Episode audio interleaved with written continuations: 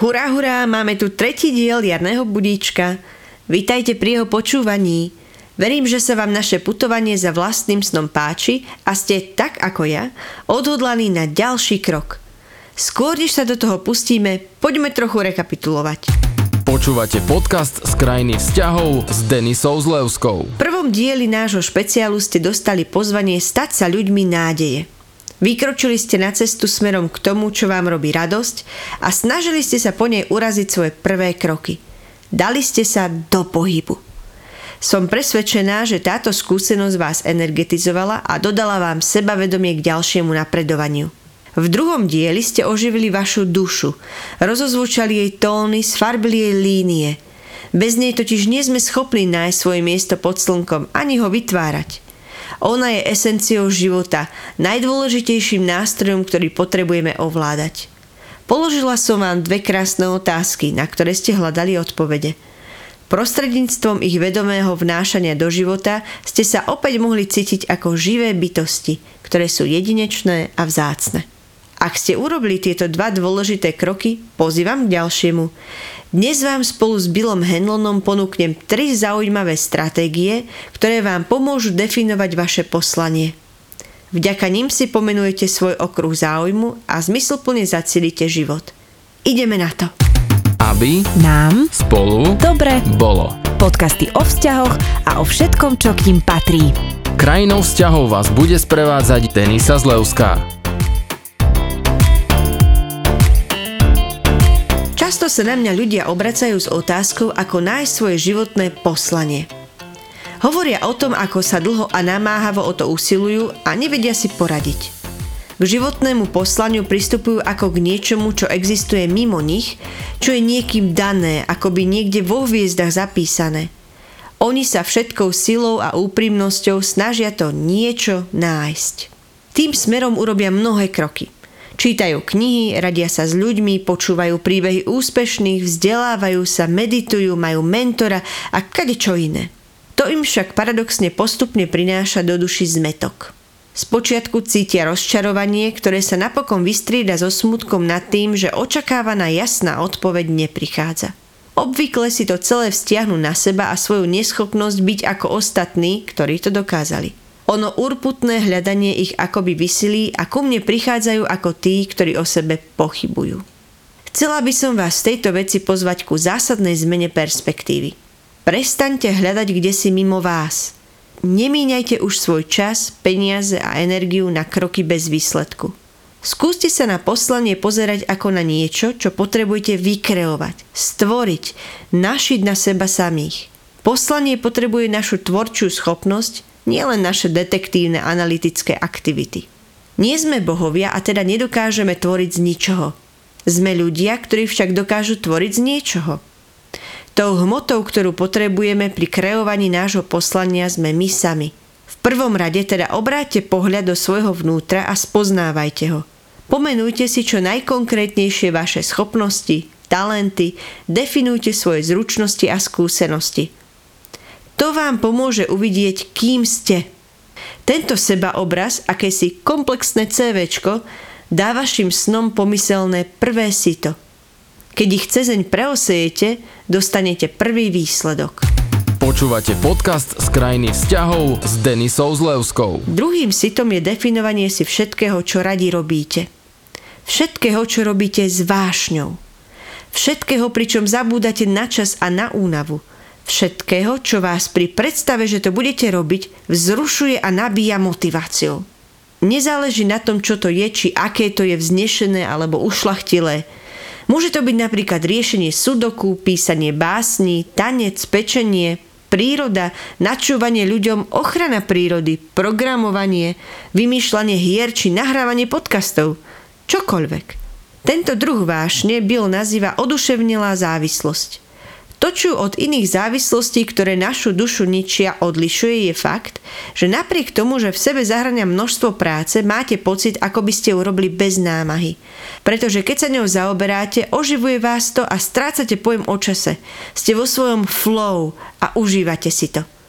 Bill vo svojej knižke spomína milý príbeh. Mám kamaráta, ktorý najradšej vymýšľa, ako čo najefektívnejšie z pohľadu času a pohybu plniť úlohy. Baví ho plánovať si čo najkračšiu cestu na miesta stretnutí, ktoré ho v ten deň čakajú. Keď príde ku mne na návštevu, vytvára v mojom počítači rôzne tabulky a makrá, ktoré majú zjednodušiť a zautomatizovať činnosti, ktoré obvykle robím. Práve z toho má radosť a mimochodom aj ja. Používanie druhého sita súvisí s dôležitým odporúčaním.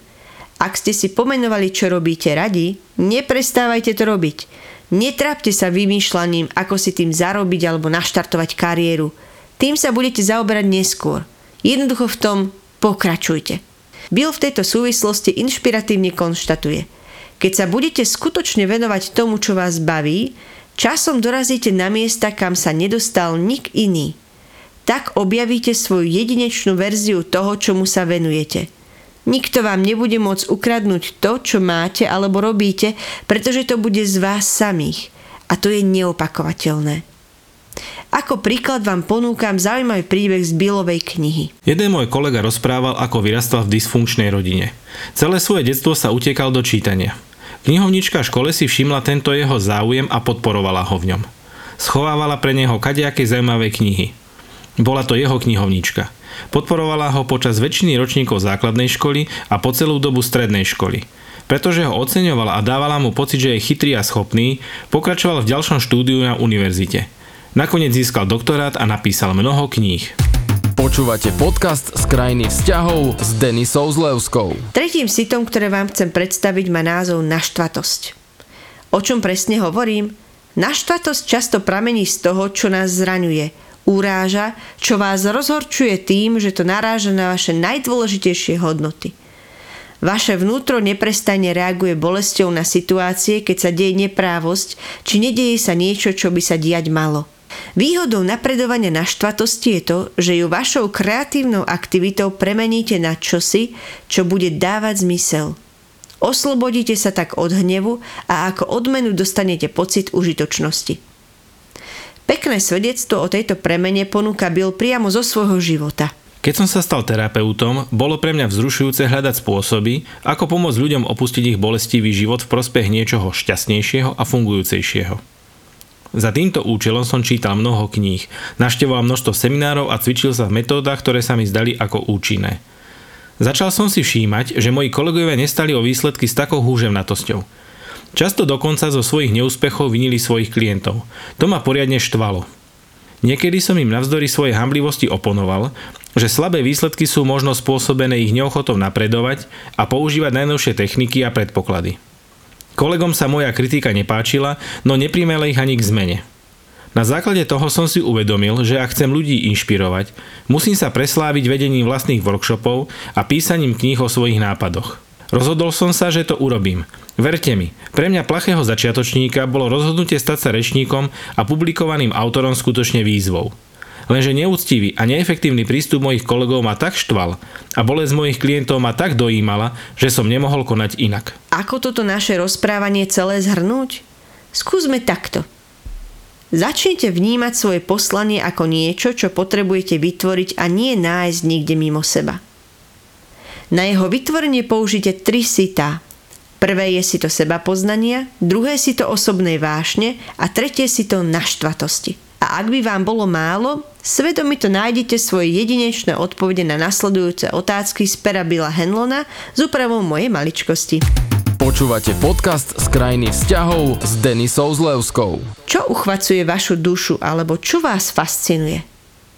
Aké činnosti vám dodávajú energiu, i keď znamenajú úsilie a prácu?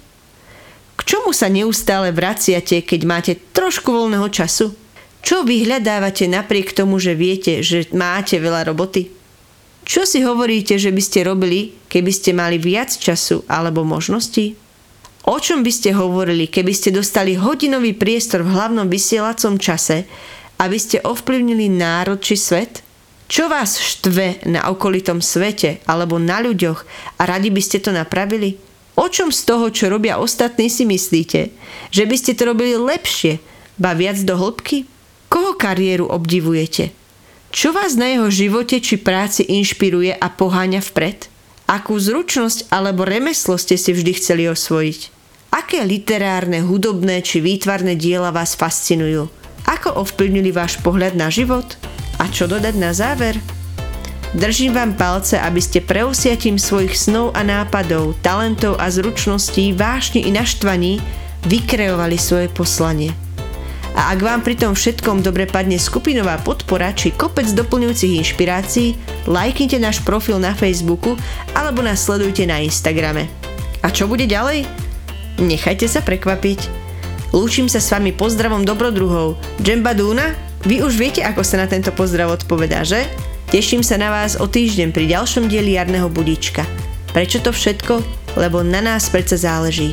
Ahojte. Krajinou vzťahov vás prevádzala, Denisa Zleuská. aby Nám spolu dobre bolo.